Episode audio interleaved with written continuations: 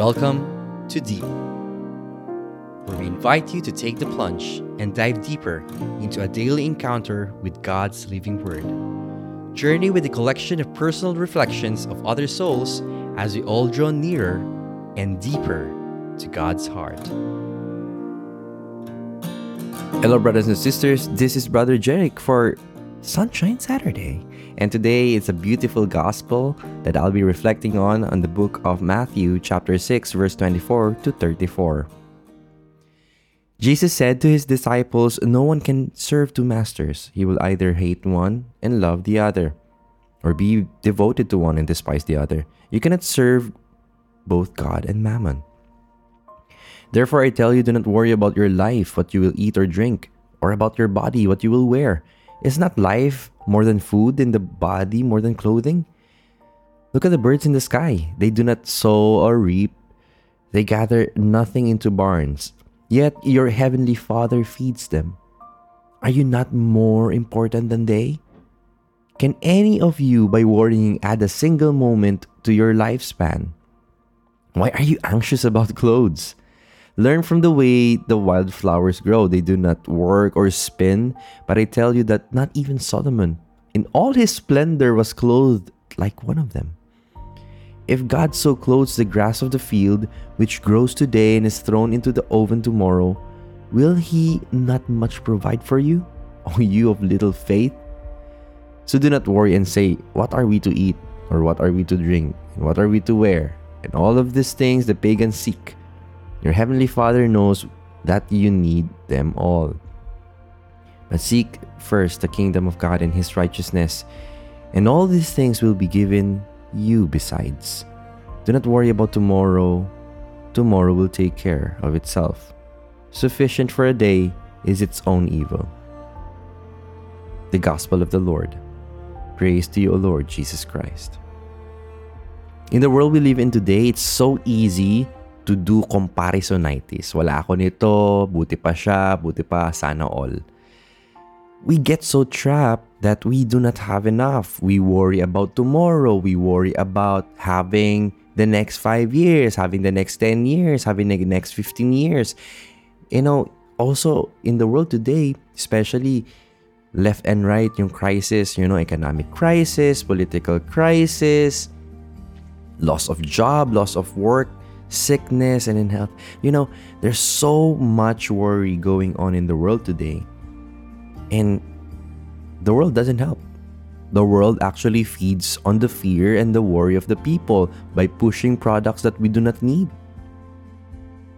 By abusing and taking advantage of what we worry about, and the world offers a lot of temporary solutions.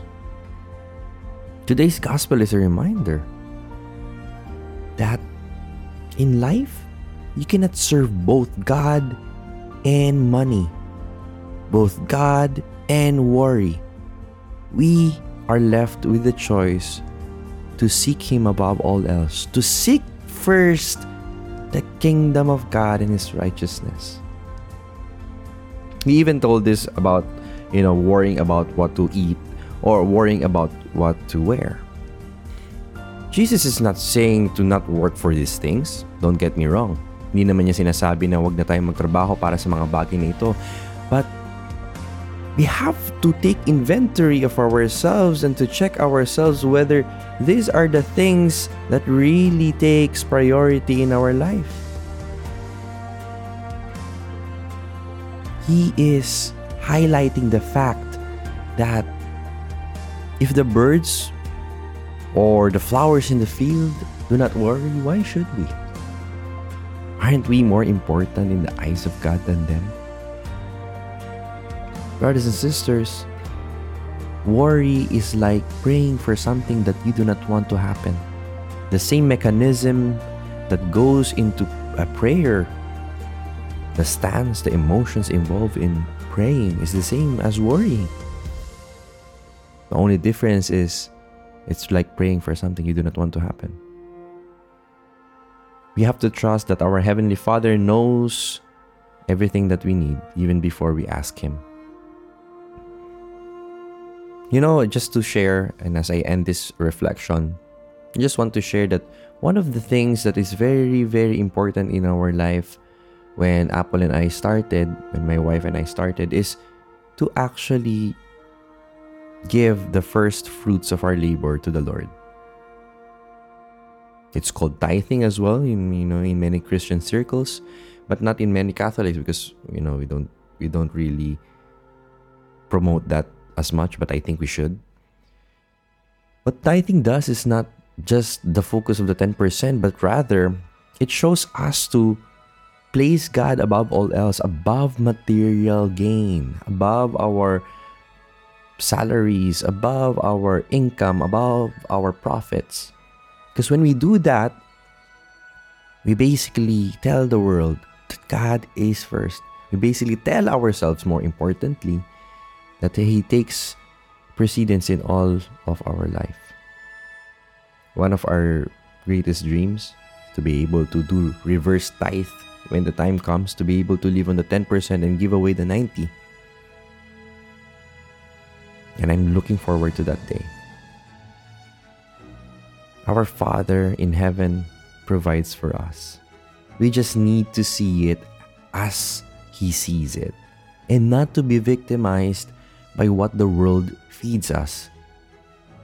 Brothers and sisters, we are not pagans. We are believers of Christ. And if we believe Christ, we will not worry about tomorrow. Like He said, because tomorrow will take care of itself. And the God in heaven is like your father.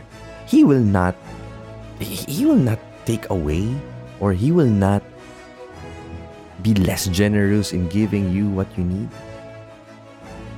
The needs of life, as seen in this pandemic, goes beyond the material.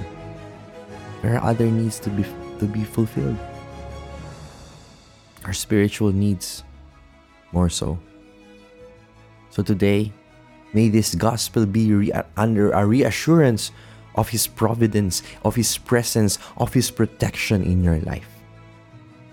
Do not worry about tomorrow, but seek first the kingdom of God.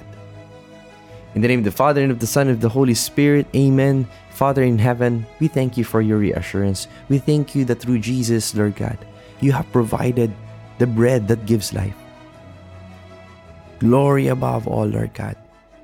The work, the labor of our hands, you transform it into a bread that gives life. Kapuri-puri ka, O. You have the words of eternal life. And through the Eucharist, Lord, may we not forget that we receive you, the bread, the eternal bread that gives life to us, that gives your grace, that makes us one with you. Allow us to also receive that, especially tomorrow in the feast of the Corpus Christi, may we be able to receive you fully, that you alone can suffice, that you alone can fulfill, that you alone are enough. This we pray in Jesus' name.